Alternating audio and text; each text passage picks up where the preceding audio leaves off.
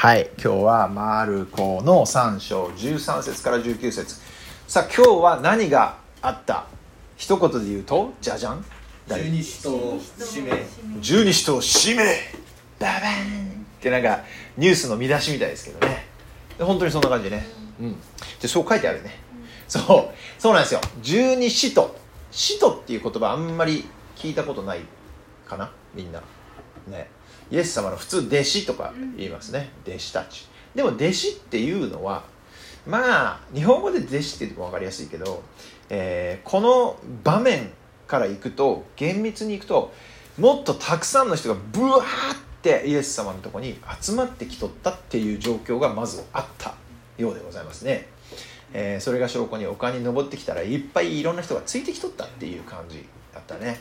でその中からイエス様がえーそば、にちょっと来てんって言って選んでくれた人たちがおったと。でそしてさらにその中から12人をさらに特別にね選んであんたたちは私といつも行動をね一緒にするんですよ。今から一緒に旅をして一緒にご飯を食べて一緒に一緒のところで寝て泊まって、えー全部一緒にやるようにするねっていうふうに言ったっていうことなんですよね。いやこれはすごいなと。でイエス様ってねちょっとここで止まって考えてみたいんだけどイエス様ってさこんな人間のお供の人家来とかお手伝いみたいな人が必要やったと思う。そうじゃなかったと思う。どう思うみんな？イエス様にはこういうなんか一緒に旅する人がおらんとイエス様は困ったと思う。それとも別に困らんやったと思う。別に困らんやったよね。なんで困らんやったんかね。そう。なんよもうまさにその そうそう。神様やからねイエス様。だからあの一人で全部できるわけですよイエス様。だから別に人間の助けを借りなくてもちゃんとイエス様が来ようとしあのしにしに来たことはできるはず。ね。だったのにイエス様はわざわざ人間をこうやって自分と一緒について回って一緒に自分の活動をするためにあんたも来てちょうだいっていうふうに呼び出したっていうところがねこれまず今日ちょっと注目したいポイントなわけよ。で何が言いたいのかっていうと神様なんだからやろうと思ったら人間の助けなんか借りなくたって何でもできるはずですよ。やろなのにわざわざ人間をお供に連れて行こうとした。しかも12人も。ね。これはどういうことかっていうと神様は俺たち人間との関係関わりを大事にしたいんだっていうこと。ね。もうお前らもう別にどうでもいいけ俺がこっちでいろいろやるの。ただ見とったらそれでいいけっていうことじゃなくて一緒にやろうや一緒に生きていこうや。一緒に、ね、ご飯食べようや。一緒にいろいろ話しようやとか。一緒のとこ泊まろうやとか。一緒の場面で、ね、自分がいろいろするのあんた間近ですぐそばでようと見とってんとか一緒にっていうことをとっても大事にしてくれるんですよ。これなんでかっていうと神様はね俺たち人間のことをめちゃくちゃ愛してる大事に思ってる。だから一緒に降りたい。すごくね神様の方がよ俺たちと一緒に降り降りたいとかさ思ってくれとうってさみんなどんだけ考える普段。ね。大体人間この日本とかやったら特にさ神様って聞いたらなんかもうどっか遠くにおって俺たちがなんかやらかした時だけ「あ何しよんかお前!」とか言って怒るなんかそんなイメージがあるんじゃないかなって思うんですよでその証拠に日本語には「触らぬ神にたたりなし」とかいう言葉もあるぐらいだから神様とかいうのはこうだ、ね、もうあの、ね、こうちょっとそーっとして、ね、距離取ってあんまりこう触れんごとしとったらもうその方がいい。下手に、えー関わろうとすると、えー恐ろしいことになる。怒られたりいろんな罰が当たったりとかもうなんかとんでもないことになるからやめた方がいいよなっていうのが日本のよくある考え方なんですよ。でもこの聖書が言ってる神様はどうなんかって言ったらそれと逆よね。むしろ神様の方から俺たちのとこに来てくれてよ。イエス様になって人間になってしかも人間になって来てくれたらこれまたすごいんやけどこれでまた30分ぐらいになるんでもう今日は飛ばしますけど人間になって来てくれて俺たち人間の間に生きてくれた。つまり俺たちが自分の俺たちのレベル俺たちの目線で関われるところまで降りてきてくれたっちゅうことよ。すごくね？だって宇宙の作り主ばい。どんだけでかい存在なの。そしてどんだけの知恵とどんだけの力持っとる存在なのかその神様が一人の人間になって俺たちの真っ只中に住んでくれた生きてくれたこれはねすごいことなんですよ。ね神様が人間になる。ねよくあるのはどうやったら人間が神様になれるなれるかっていうのがよくある宗教とかねよくあるなんかありますよね。で神様になりたいとは思ってなかったとしても自分が一番になりたいと思ってる人は多分いっぱいおるんじゃないかなと。ね、でそうなると結局どうなるのかそれ突き詰めていくと一番っていうことは何よりも上っていうことでしょ。っていうことはどんな人間よりも上いやもっと言えば人間そのものよりも上になるつまり自分が神様になりたいっていうようなそういう欲求を俺たち心の中に秘めてしまってるっていうことがこれ事実聖書に書いてあるもんだって。あのアダムとエヴァがなんであの手伸ばして食ったらいかん？って言われとった木の実食ったか？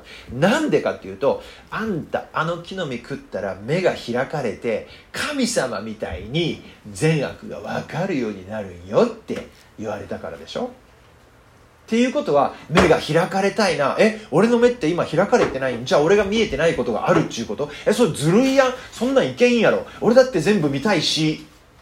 でなん神様みたいになれる？え？善悪俺が決めていい？あそうなん？じゃあ気に食わんやつおったらこいつ悪や。こいつダメやんって言って切り捨てていいんや。でいいやつがおったらそいつばっかり大事にしてもいいんや。あそうそうなりてえな。俺それがいいと思うわ。って言ってあの木の実を取って食べてしまったでしょ。だから人間の本質？今の状態はねオリジナルじゃなくてその木の実を食ったその後の本質？俺たちの本当の状態ってどうなんかっつったら結局自分が一番になりたいんですよ。どんな綺麗なこと言っても。ね？でもっと言うならば自分が神様になりたいんですよ。自分が王様になりたい。自分が女王様になってね？みんなに「おらお前らこれせんかあれせんか」って。で俺が俺が言う通りせんか。俺の好きなようにせんかって言ってもうバンバンねそういうふうにして生きていきたいっていうふうにどっかで思ってしまってる。だからそれが叶わない時に俺たちはストレスを感じたりとかなんか自分ってなんかねダメなんやないやかとかこんなんで生きとってどうするんやかとかいろいろなんか変なこと考え始めてしまったりするわけですよ。でもその時に思い出さないけんのはいやちょっと待てよ。と自分が作られて今ここにおるその理由っていうのは自分が神様になるためじゃない。自分が神様に従うことによって神様を知って神様が喜んでくれる生き方をしようって生きていくことによって神様が喜んでくれてそして自分に必要しかも自分に一番いいものをわんさか用意してくれとんやんっていうところに立ち返ることが大事なんですよそうじゃなかったら自分の思い通りになんかならないですよ人間。ね。だからどんだけお金があろうがどんだけ楽な暮らしができようがどんだけ友達がおろうが絶対満足できない。ね満足できない。ででも人間ってやっぱり満足したい満たされたい。だからいろんなとこへ行っていろんなことを試してみてでも結局満足できないっていうその悪循環にどんどんどんどんはまっていってしまう。ね。負のスパイラルとか言いますね最近。かっこつけてねみんな。スパイラルって知ってますかみんな。何ですかスパイラルってわかる？え？渦。渦そう渦。渦です。よう知っとねあんた。英語上手になっちゃう。渦のことなんですよ。スパイラルってこうニョンニョンニョンニョンニョンニョンニョンニョンっていうあの飛行機とかがほら落ちる時にこうなるでしょ。ぐるぐるぐるぐる回ってボテンって落ちる。あれどういうことかって言ったらもう制御不能。ねコントロールできませんっていうことね。でそういうふうにはまり込んでいってしまうんだっていうことなんですよね。でも本当に俺たちがやるべきことは自分がどんだけいい思いができるかとかじゃなくてそこを追い求めるんじゃなくて自分が作ってくれた神様ってどう思っとんやろかどう生きてほしいんやろか。じゃあその通り生きていきたいなってそう決めるだけもうそれでいいっていうね。私すごい楽になります。楽になる。だってまず自分の見方変わるよね。今までは人と比べて人よりもここが良くないと自分はダメだ。人よりもこれが綺麗じゃないと自分はダメだとかそういう見方しかできんやった。でそれをやってる限り俺たちは絶対満足ができないですよ。一瞬だけでもああの人より私綺麗やしとか俺あいつより力強いしとか思ったとしてもまた自分より上のやつ絶対おるんやから。ね？そしたら満足できん。そしたら結局いつまでたってどんなに頑張ったって自分ち結局ダメなんやな。ああもうどうしようかもつまらんわっていうふうになるわけよ。ね？でじゃあどうなんかって言ったらそういう時にそういう時こそ作り主のとこに目を向けなきゃ作り主がどんな思いで自分作ってくれたんかっちね。適当に暇やけなんかしょうがないなんか作るかっつって暇つぶしで作ってしかもできたの見てああなんかちょっとうまくいかないんだけどまあいいわもうしょうがないもうできてしもうたしとか言って。そんなんやって俺らは生まれてきたんどうなん？違うやろ。これ違うっていうのをはっきり分かっとかないけんよ俺たち。みんな。ね？なんでかって言ったら作り主は俺たち作ってデザインして作った時にそれを見て何て言ったかって言ったらさ創世記にさ何て書いてある？神様作ったものを見てい。ちいち。何したっけ？よくできた。よくできた。ね？そうですもうあのなんか聖書ってほら硬いやん書き方が。だから「極めて良い」とか書いてあるよね。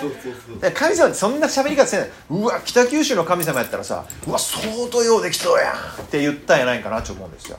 でもそんな風に俺たちっていうのは神様が見てよ。神様が見てよ。完璧な神様が見てようできとるって言ってもらえるようにできとったはずなんよ本当は。なのに俺らがねあのイタラン木の実に誘惑されて木の実っていうか蛇やけどね誘惑されて自分も神様みたいになれるんやったらいいなって思ってしまったところからいろいろ狂ってきたわけよね。だから自分が神で居続けようとする限り俺たちに満足はないし安息もないしそれはもう本当にきついだけです。やけど本当の神様をのところに帰ってきて神様を神様と認めて自分はその神様に作られてその神様の声を聞いて生きていくもんなんだっていうふうにリセットする時に本当に俺たちのねまず自分の見方自分をどう見るかっていうそれが変わってくるわけよ。ね。あやっぱ自分ち追ってよかったんや。あそんなに大事に作られとったんや。あの神様が見てうわようできとって言えるぐらいに作ってもらっとったんやっていうところにリセットしていかなきゃ、ね、世の中はねいっつも俺らに「お前そのまんまやったらつまらないのが」っていうメッセージを送り続けてきます。ねつまらんって。もう YouTube 見よってもそうね。宣伝が出てきます途中でね。そしてもうなんかすごいあのまあ、あれ多分見る人によって変わる宣伝が違うのが出てくると思うんだけど俺とかやったらなんか年齢で決めるかななんで決めるか分からんけど結構出てくるのがあの就職した男がなんかひげが濃いくて全然女子女子にモテませんとか。あ同じ。めっちゃいいよ同じとか脱毛、系えー脱毛系とかね。あとなんか最近よく見るのは薄毛で悩んでる方とかね。で俺別に薄毛で悩んでないけどあの いろいろそういう見てくれ。であと女の子やったら例えばもうあのバレないアイメイクの仕方とかね。えーそうなんかねアプリがあるんですよね。リップスとか言ってね。あの覚えてますよ。宣伝で覚えたんですよ。俺は別に変なおじさんじゃないですからね。で、えーこうこうこうやってここにこう書いてこうしてこう書いたらもうこのバッチリ目がもうキャーみたいなもうキャーみもうキャーみたいになるよ。っていうのをなんかやったりね。だからそれを見てるとあこういう風な目とかこういう二重まぶたとかこういうひげのない顔とかこういう風にしとけば俺は、えーモテるし家でも大事にしてもらえるし会社でも認めめてもらえるんだなとかさそういう風に思い込んでしまうやんあんなんばっか見よったら。でも本当にそうなんかって言ったらどうも違うこと書いてる聖書だから俺たちねどっちか選んでいかないといけんだよ。ね。これじーっと座っとったら勝手に神様がなんかあの UFO キャッチャーみたいにカチって捕まえていい方に置いてくれるんかじゃそんなことない。俺たちが自分で決めないといけんのこれは。どう見ていくんかち自分のこと。ね。もうこの体のなもう6兆個ぐらいある細胞の中からまぶただけ見て私は一重やからダメなんよって言うてあんたねって。他のとこどうなん？ね？ものすごいようできたのこの体。それなのにここだけ見てここだけ見てよ。これシワが何本寄っとうかでしょ。要するにまぶたのシワでしょあれ一重とかなんとか言うけど。ね？だからそれをさでそれでいいとか可愛いとか可愛くねえとかさモテるとかモテんとかさはあ全然違うやろっていうね。神様から見たら「お前なんどこ見とん?」って。もうそこだけや。ないやろもんって言ってもう神様も半分笑いようかもしれん下手したら。ね、そんな風に俺らは世の中からめちゃくちゃいろいろ思い込まされてしまったとこがいっぱいあるよね。やけんやっぱりねいつもいつもこの聖書の言葉を読んでじゃあ自分の作り主って自分のことどういうふうに見てくれとん？ちゅうのをよーっと思い出しようかんともうすぐね惑わされる。ですぐ騙される。で人間悲しいことに騙されとる状態の時は自分が騙されとるっていうことを分からないですよ。そりゃそうやろ。だって騙されとんやけ。騙されとるって気づいたら騙されんやろ。ね？オレオレ詐欺最近よく見るニュースがあの80ぐらいのおばあちゃんが騙されたふりをして逆に騙してでのこのこお金を受け取りに来た人がもう張り込んどった警察に逮捕されるとかいう話が結構出てますよね。すごいそう。あの面白かったのがちょっと話ごめん外れるけどこの間ねあのばあちゃんとこ電話かかってきてなんかなんか息子やけどあの俺やけどとか言ってきてね息子って言ったかどうか知らんけど。で会社のお金が入ったカバンをね置き忘れてしまってお金なくしたけどちょっと弁償せないけんけ急にお金がいるんやけどごめんけどちょっとお金もらえんやろかっつって貸してもらえんやろかかな？なんか言うてきたと。でばあちゃんはそれを聞いてすぐあこれはもう絶対詐欺やんってすぐ分かった。だからばあちゃんはわざとに自分の子供じゃない人の名前を作ってあああんた息子のなんとかね何やったか忘れたけどマサルかあゆうたか。そうゆうたゆうたゆうたねっていうふうに言ったらそいつがまんまと引っかかってそうそうゆうたゆうたって言ったから嘘がバレバレになってしまうでそのおばあちゃんは電話切った後警察に電話してこういう男が今電話してきてまあおおりもせん息子の名前を言ったらそうそうとか言いやがったからこれ絶対詐欺ですから捕まえに来とってくださいね。何時何分にお金受け取り来るそうですよって言って言った。そしたらその通り受け取り来た。それで警察にその場で御用になったっていう話があって本当にあったんですよ。でもとにかく言いたいのは騙されてる場合はそんなことできんやろ本当にそれが息子の電話帳を思い込んでしまったらうわ大事や息子がお金をなくして会社で大変なことになってクビになって、ね、あのい家何その職業がなくなってご飯も食べれんくなって路頭に迷ったらどうしようかとか思ってしまったらさじゃあもう何百万でも何千万でもいいよ。私がもう用意してやるけんってなるやろ。これ騙されとるということなんですよ。でもね聖書は言ってるよ。あんた騙されとう場合って。気づかんね。ね。本当のことをいらんな。っていうふうに聖書はいつも言ってる。そしてここでもう一個大事なのは真実っていくつあるの？真実はいつも一つでしょ。っていうことはこの一つ以外は真実じゃないんですよ。真実じゃなかったらそれ何なん？嘘。嘘やろ？ちゅうことはよいろんな人がいろんなこと言ってるからいいよね。それぞれみんないいんじゃねとか言うけどさ。真実以外嘘っちゅったらよ。じゃあみんなが言いよるの全部嘘かもしれんやんこれ考えたことあるみんな。ねこんなこと言ったら怒られるよね大体ね。でもさ本当やろ。真実以外は真実じゃないですよ。嘘なんですよ。えーって。バナナ見て「おこれバナナやん」って言ってそれは真実やんね。でもバナナ見て「おこれオレンジやん」とか「あこれリンゴやん」とか「キウイやん」とか言ったらそれ「はなるでしょ。ね？でそんな風に俺たちっていうのは何が真実なんとかいうのをいつもね意識して生きていきよかんと大ごとする。ね大ごとする。だから聖書をいつも読んでいかなきゃ。でイエス様すごいこと言ったのは私が道であり真理であり命であるって書いてある。ね真理でありって真理と真実ってまあ一緒のような感じで英語で言ったらどっちも truth なんよね。そう。だから本当のことっていうことでしょ？そう。でイエス様のとこに本当のことがあるんですよ。この命についての本当のこと。俺たち人間についての本当のこと。そして神様についての本当のこと。これ全部イエス様が握ってるしイエス様が持ってるんですよ。だからイエス様のとこに来てごらん。そしてイエス様の言葉聞いてごらん。イエス様のやりかいあの何？生きた生き方見てごらんって。言ってる。これこのイエス様のとこに来ることによって俺たちはリセットができる。リセットするっていうことはいい状態に戻らんと意味ないでしょ。例えばパソコンとか iPhone でも何でもいいや。だんだん動作がおかしくなってきた。ね？遅いしボタン押してもその通りならんし。ね？聖書読もうと思って聖書のボタンを押したつもりがつむつむが開いたとかね。そんななってきたらやばいですよ。ね？でどうするかっていうと最終手段としてリセットってするやろみんな。ね？工場出荷時に戻すっていうやつ。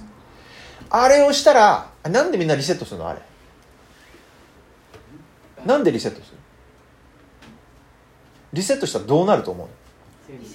全部消える？んやけど新しく変わって治る。んよ。治るち思うけリセットするんやろ？そうやろ？そうやなかったらリセットして意味はあるわけ？ないよね。リセットしてもっとひどくなった。ね。この前までは聖書のアプリだけがつむつむ開きよったんです。今度からもうどれをしてもつむつむやっべ一日つむつむせないけんとかなったら大事やろ。絶対嬉しそうだやばいよ。でそうそういうふうに良くなるって分かるからリセットするわけですよ。だからリセットもどこに行ってするんかっていうの大事よね。変なとこ行ってリセットしたら余計ひどくなるかもしれない。でもイエス様は私が道であり真理であり命である。この3つが揃ってるところに間違いがあるわけがないですよ。ね。まず道。つまりどっかからどっかにたどり着くまでの道路よね。そして真理。それが本当のことですよ。騙すもんじゃないですよ。途中で嘘ぴょんとかでいきなり崖からヒューとかそんなことないよ。ね、そして最後命ですよ。この道をたどっていけば絶対命にたどり着くんですよ。死ぬんじゃないんですよ。って言ってる。これだけ揃っとったらさもうイエス様のとこ行くしかないやろっていうね。これなんよ。だから聖書を読むと読んでいこうやち。ね？読むのが大変な人は聞きゃいいやん。ね？ドラマ聖書とかオーディオブックとかいろいろある今の時代。ねそういうふうにしていったらいいやんちゅう話ですね。結構脱線したけど今日は弟子を選ぶっていう話だったんですね。でちょっと戻ってせっかく今日ねこの話だったんでものすごい脱線した。で、えー最後にね今日のイエス様のこの何十二使徒を選んだところから分かることをいくつか紹介して終わろうかなと思いますけどまずねイエス様が12人の使徒って呼ばれる人たちを選んだ目的がちゃんと書いてあったね。ね。何のためにこう12人選んだんかっていう書いとったやろ。何ち書いてあったか覚えとるみんな。悪霊を追い出しいきなり悪霊か。いきなりちょっと順番でいこうか。まず自分のそばに置く。そばに置くため。これ嬉しくないですか？イエス様のそばに降りたいよね。俺もこのイエス様生きとる時代なら一緒に暮らしてみたかったなって思うわ。ね。でえーそば、に置くために選んだ。そして次は使わせて宣教。使わせ宣教。するユユニゾンハモってますイエーイステレオ。ありがとう、えー宣教させる。つまりイエス様が来たよっていうグッドニュースをみんなに届けて回る働き仕事をしてくださいねっていうのが2つ目。で3つ目がそう。悪霊を追い出す。つまり悪霊を追い出すっていうのはあのエクソシストの映画みたいになんか怖いてエクソシゾーテとか言ってやるイメージあるけれども、えーもっと大きな意味で言うならば要するにサタンの働きをやっつけるということでしょ。ね。やっつけるということ。阻止するっていうこと。ね、そのためにイエス様はわざわざこの12人の人間たちを選んで自分と一緒に行こうやっていうふうにしてくれたっていうこと。ね。すごいよね。裏返したらイエス様一人じゃできんかったからっていう。っていうのをさっき実はみんなで話したんやけどイエス様には人間の助けは必要だったんかどうだったんかっていうことを、えー聞いたんよね。そしたらみんなはいやイエス様は神様やけ一人でなん一人で何でもできたはずやんっていうふうに答えてくれましてその通りなんですよ。イエス様は人間の助けがいるような存在ではない。じゃあああえてそう。あえてそうしとるわけよ。ね。でそれは何でかというと俺たち人間のことをめちゃくちゃ大事に思ってくれてそばにおってほしい関わりを持って生きていってほしいって思ってくれよるけんっていう話をさっきしました。でレビューでじゃあもう一つね確認っていうか、えー、と見てみたいのが12人おったんやけどどんな仕事しよった人たちか知っとる？これ前はねこれイエス様についていく前はみんないろんな仕事をしよったんやけどさ例えば漁師。ピンポンピンポン。漁師誰だったか知ってますか？みんなペテロね。アンデレアンデレそれから？えヤコブヨハネ。ヤコブ。出ましたね。この4人は間違いなく漁師だった。ね。漁師。海で魚取る人。ね。はい。他にどうですか？他に。酒税人。お酒税人来ましたね。酒税人誰？ー、またまたマタイ。おいえいいねなんかみんなすごいね。楽しいね。マタイっていう人は、えー酒税人つまりローマ帝国のためにユダヤの人たちからお金を集めるっていうね。ちょっと今の聞いた？普通税金っていうのは日本人が日本人のために日本の国にお金を納めるんですよ。でもこの時はユダヤの国の人なのにローマにお金を納めるってどうよこれ。あんまり嬉しくないんじゃない？しかもこの酒税人たちっていうのはずる賢かったから人から騙し取ったりしてたんですよ。あんた5000円の10%税金やから今日は2000円でいいわって。は？今のおかしいの分かった？おかしいよね。そういうふうにおかしいこと言っても当時の人たちひょっとしたら算数あんまり上手じゃなかったかもしれないですよ。だからあそうなん10%ってへえ2000円なんお結構高いけどまあいいやそう言うんならしょうがねえなとか言って。でもそれで詐欺の話をしてた。すうーんちょっと違うかな。でもでも通じるよね、うん、でもそれ詐欺は騙されるっていう話をして、うん、後でこれ聞いてくださいポッドキャストで。でそんなふうに酒税人ってすごいみんなから嫌われとったんよね。そう。他にどうですか？他にどんな仕事しとった人がおったか分かる？弟子たちの中。に十二使徒。あんま書いてないよね。あんま書いてない。だあそうゼロね。いきなりなんか天の声みたいに聞こえてきました。ゼロっていうね、えーゼロって何かっていうと熱心党っていう、うん、熱心党の何？シモ。ンシモンよね。シモ。ンで、えー熱心党って何かっていうと今で言ったらそうね何になるかな。まあ政治的ななんかこうなんとか党とか日本でほら例えば自民党とかなんとか党とかあるでしょ。あの党よね。熱心党の党は。でどんなことだったかっていうとこの人はもうとにかくユダヤ人第一。もうユダヤ人が一番大事でユダヤの国がまた強くなって大きくなって、えー取り戻されることを願ってますっていうね。だから他の国は全部やっつけろとかローマのやつら早く出ていけとかそういう感じの結構激しい感じの人やったよね。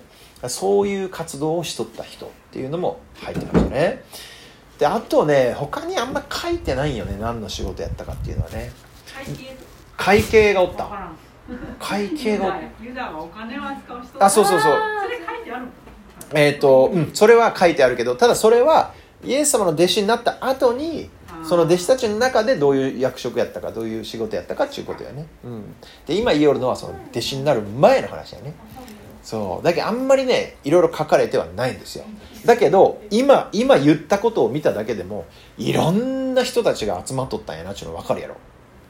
でもう一つ分かるのはみんながみんな大学院とかあの博士とか持ってるような立派な偉い人たちじゃなかったっていうのも分かるんじゃない？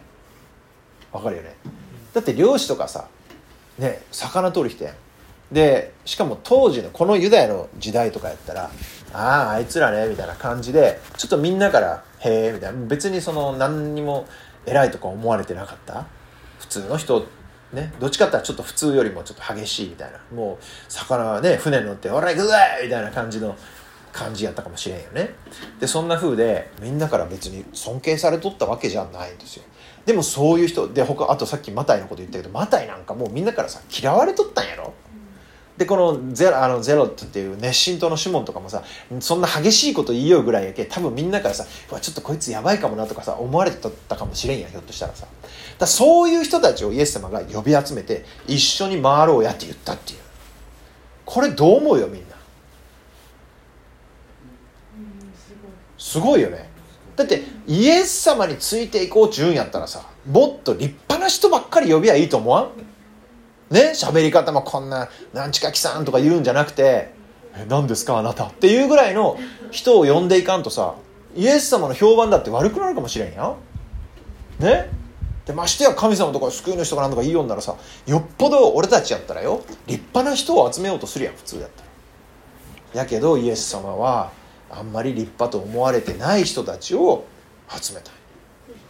えこれなしかって言ったらイエス様が来たのは何のためやった？私たちを救う私ためやろ？でイエス様がさ例えで言ったやん。あのお医者さんに例えたのあったん分かる？覚えとる？ね？医者が医者をがいる人ってどんな人が医者がいいるわけ？病人でしょ？弱い人でしょ？元気な人はお医者なんか別に行かんでもいいわ。ね？でイエス様それを使って私はお医者さんみたいなもんですよだからお医者さん何しに来たかって言ったら病気の人とか弱ってる人を見に来たんでしょ？って。見に来るただ見るじゃなくて見るあの往診の診ね診療の診。ゴンベンにこう屋根書いて3って書くやつ。あのために来たんですよ。だから私と一緒に生きていく人は立派な人である必要はないんですよ。むしろ世の中でこんなやつって思われとるような人であった方が必要じゃないですか？って。イエス様言ってくれとんよ。だからねクリスチャンになってねあのクリスチャンなんだけど私まだまだダメなんですとか僕はちょっとまだまだとか言う人がよくいますけどあれよーっと考えたら当たり前やろうがっていうことになる。ひどいけどね。そうでしょ？だって立派になったからイエス様が「おお前立派やけ救っちゃるわ」って救ってくれたん違うやろ。あむしろ逆でしょ？もうお前どうしようもないやん。もうそのまんまやったらもう沼に沈んでいくしかないやんって。だからイエス様が救ってくれたんやろ。ね。病気やったんやろ？弱かったんやろ？どうしようもなかったんやろ？だけん救ってくれたんやろ？ちゅうことはよ俺らがダメやなって思った時に俺っちほんとダメなんですよとかそんなこと誰も言わんでいいんよはっきり言って。そうじゃなくてむしろこんな俺なのに救ってくれるイエス様ちどんだけすごいんって。そっちに目向けていこうやっちゅう話。ね。俺たち特に日本人は自分を下げるのが好きです。ねピアノ上手やねとか言われたら「いやいや下手くそなんですよ」って今あんた上手に弾いたやないかいって言いたくなるけど。ね？とか英語上手ですよって言うから「いやいやまだまだなんですよ」とか誰もそんな前ちゃんと喋りよえないかいって。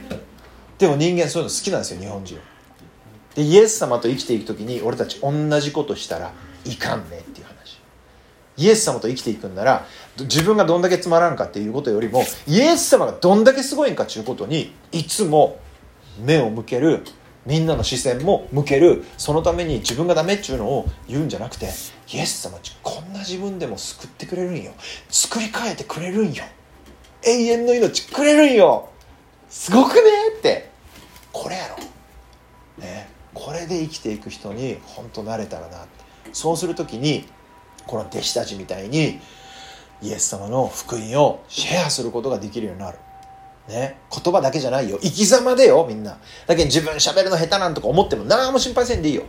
この生き様を通してイエス様が福音をちゃんとみんなに伝えてくれるんよ。そして悪霊を追い出す。悪霊追い出すとか言ったらもう悪霊を出ていけとか言うだけみたいに思うけどそうじゃなくてさっきも言ったよね。悪魔の活動を阻止するんよ。これも俺たちがこの腕を鍛えてね、魔法を覚えて経験値を貯めて大ボスを倒してレベルアップしてうーんとか言ってやっつけるんじゃなくてイエス様がイエス様の力で俺たちの生き様を通してやっつけてくれる。ね。そんな風になるためにイエス様は弟子たちを呼んだんですよ。特にこの12人の人たち。偉い人でも有名な人でも立派な人でもなかったかもしれないだからこそイエス様は呼んでくれてほら私についてきたらこんな風に変わるんすよって見せてくれたんじゃないかなって思います。今からねこのメンバーでどんなことが起こっていくかっていうのをよく一緒に見ていきたいなって思ってます、ね、楽しみにしておいてください。でこのイエス様はみんなにも一緒に生きていこうやっていう風に声かけてくれてます。ね。ただ教会の礼拝出ときゃいいよ。そうじゃない。イエス様は一緒に生きていこうやち。一緒に飯食おうや。一緒に同じ部屋で寝ろ。同じところで泊まろうや。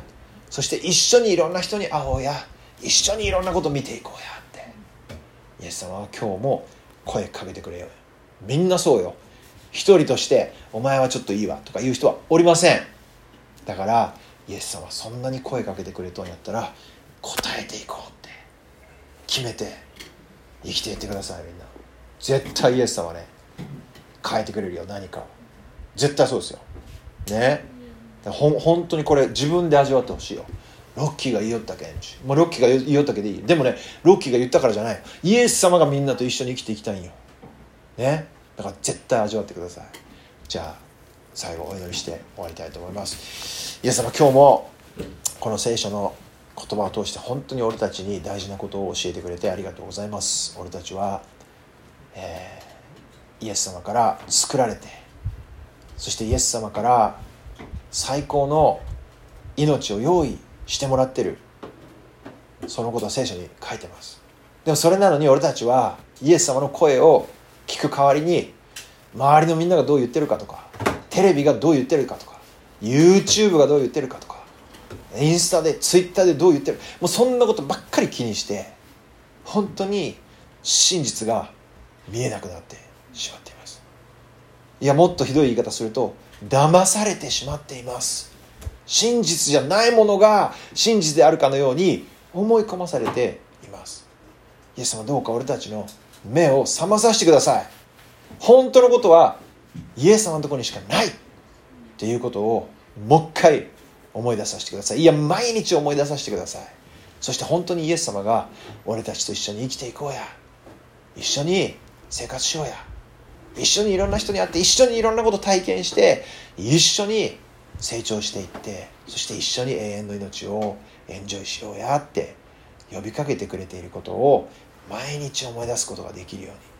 そしてそれがどんな風に呼びかけられているのかっていうのを知るために毎日聖書を読んでいくことができるように助けてください。本当にイエス様についていくっていうのは何かの儀式とか何かの資格とかそういうのが必要なわけじゃないです。イエス様と一緒に生きていきたい。そう決めればそれだけでいいんです。イエス様がだってイエス様が一緒に生きていきたいと思ってくれとるからもう本当にイエス様に応えるだけでイエス様がいろいろ見せてくれる。そのことをこれから始まる1週間も体験していくことができるようにみんなの毎日を祝福してください。病気で困っている人がいたらまさにイエス様があのお医者さんに例えてくれたようにその人の必要なことをイエス様が全部与えてください。そしてお金とか勉強とか自分のなんか見てくれとかいろんなことでもし悩んでいるところがあればイエス様がそこに触れて本当に私が道であり真理であり命なんですよ。だから心配しなくていいですよ。私が助けてあげるよってイエス様どうかみんなに語りかけてください。本当に俺たちもっともっとイエス様のことを知りたいです。一生かけてでも知りたいですからイエス様今週もよろしくお願いします、えー今日集まってくれたみんな一人一人心から感謝します。みんなにイエス様の祝福があふれますようにこのお祈りを感謝を込めてイエス様のお名前でお祈りします。アーメン。ありがとうございました